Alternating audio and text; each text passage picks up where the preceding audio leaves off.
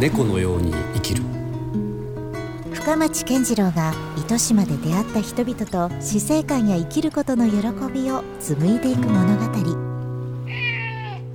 で今度その、うん。まあ平原が神嘗祭っていうのが10月の20日に、はい。ほらえっ、と日向峠から昇る朝日があちょうど一直線でつながるはいそうそうそう。時か。はい。はいが、えっと10月の20日でこの前だったんですけど、おはい。ー行かれまそれどうでした？かその体験朝日の日の出を体験されたんですか、今年はですね本当雲一つないあの朝日だ太陽だったんですけどすっごく今年はものすごく眩しかったです。えなんかね力強い光でした。ー何を意味してるんでしょうねね。何を意味してるんでしょうね。これからのなんか希望なのかな。なんかうん、うん。何なのかなっていう感じでしたね。ええ。だから去年は去年行ったんですよ、うん。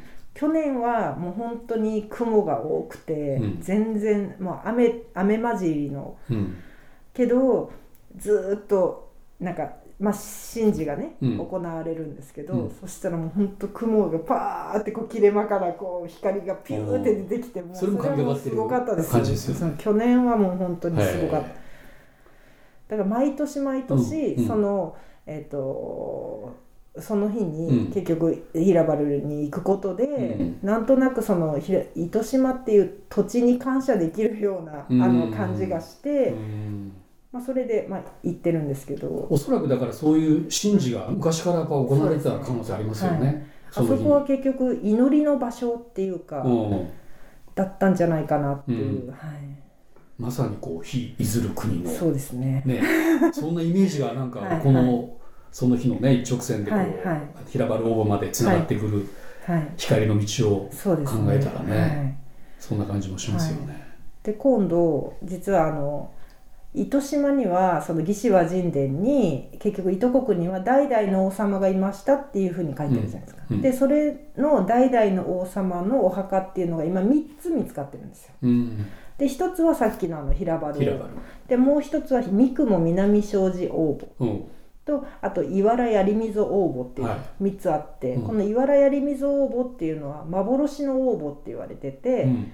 この三雲とその岩良のその王母2つうん。が、あの今からちょうど2000年あ200年前の、うん、えっと1月だ2月だったかな。えかなんか200に、年前って何？江戸時えっと、代とか、そうそうそう、うん。1822年うん。の、うん。えっとにあの見つかってるんですよ。うん、なんかこうなんか作りよってカツンって。あたまたまそうそうそうそう見つかって、うん。でえっ、と福岡藩士の、えっと青柳種信さんっていうあまた有名な方ですよね、あはい。はい。歴史とかもはい。は詳しい、い、いろいろ発掘はい。調査をされて、うんはい。でいろんなその、えっと記述とあとその絵でうん。とかであと版版っていうか、うん。取ってうん。あのまあ、きいろんな記述があるんですけど、うん。まあ、その現物がね、うん。まあ、当時昔だからここ掘れワンワンじゃないけど、うんなんか宝が出たんでみんなあれよあれよと持ってっちゃったみたいな、えなんかそういう、残ってないんですかそうですよ。埋葬そうそう。発掘されてないんですか？ちゃんと、はい、でそれでまた昭和に入ってうん。えっと40何年だな50年ぐらいです。ちょっとあのうん。時期はちょっと覚えてないですけど、にもう一回発掘調査をちゃんとしようって言って、あの発掘調査して、うん。だから破片とかしか残ってなくて。うんでそれのそのえっ、とえっ、とまあ一つその剣とその三雲南少女応募っていうところが出てる、その青柳種信さんがこれが出てるっていううん。書いてる、うん。その剣とあの鏡が、うん。正福寺っていう、うん。あの福岡の福岡の？はいはいはいお寺さんの,、はあのお宝っていうかまああのあれとして、いはい。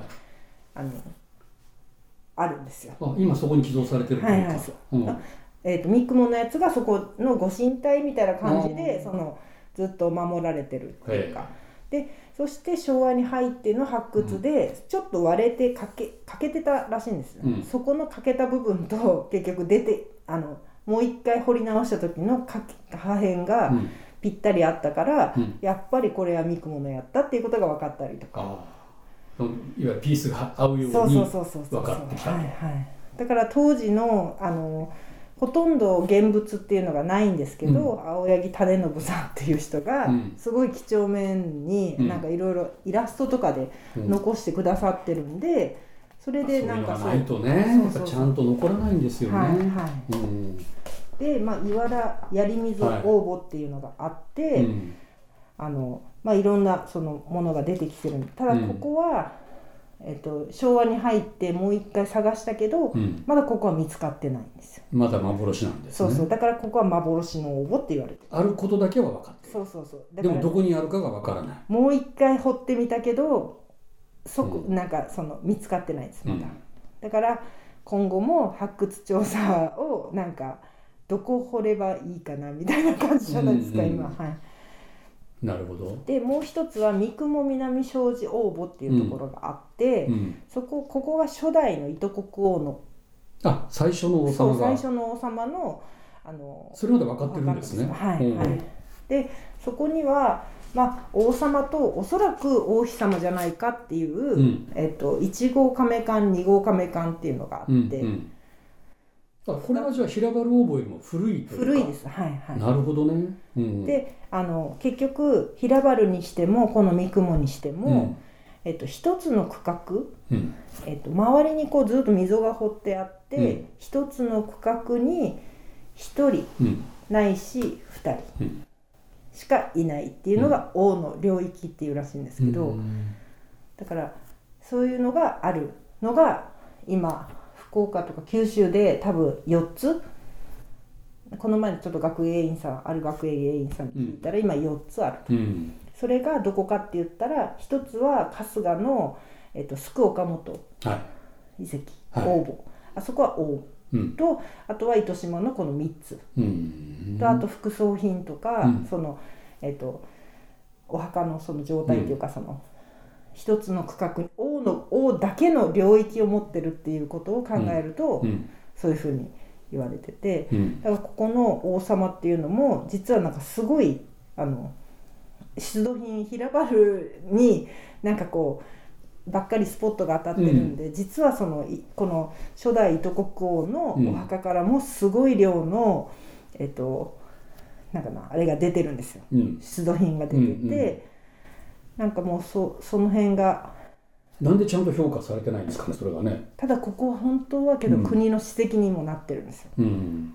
ただ本当今原っぱみたいな感じなんで。いやそもそもね平原応募にしたって割とこじんまりとしてるし、はいはい。意外となんかねあの僕らがイメージしているあの前方後円墳とか、はいはい。それから比べたらものすごく質素な、そうですね。はいはい、その作りですもんね。結局その古墳時代じゃないですか、うん。前方。後その前の時代で前だからねよりそうそうそう。古いからね。うんうん。うん